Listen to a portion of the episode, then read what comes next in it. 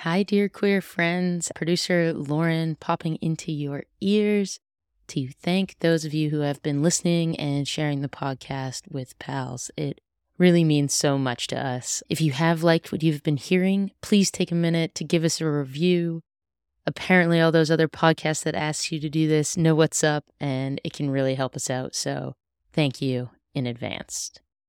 We also have some juicy episodes in the works for you, so please send us any questions you have around attachment styles, the scripts and timelines we all have, or any relationship questions or scenarios you might have around being or partnering with someone who is emotionally unavailable. And, you know, any other relationship questions that you have, we are here for it. And you can find a link to where to send those in our Instagram at Dear Queer. podcast this has been another episode of Dear Queer. Just a reminder, we are not actually experts. Any advice given should actually come from our experts who we will bring in from time to time.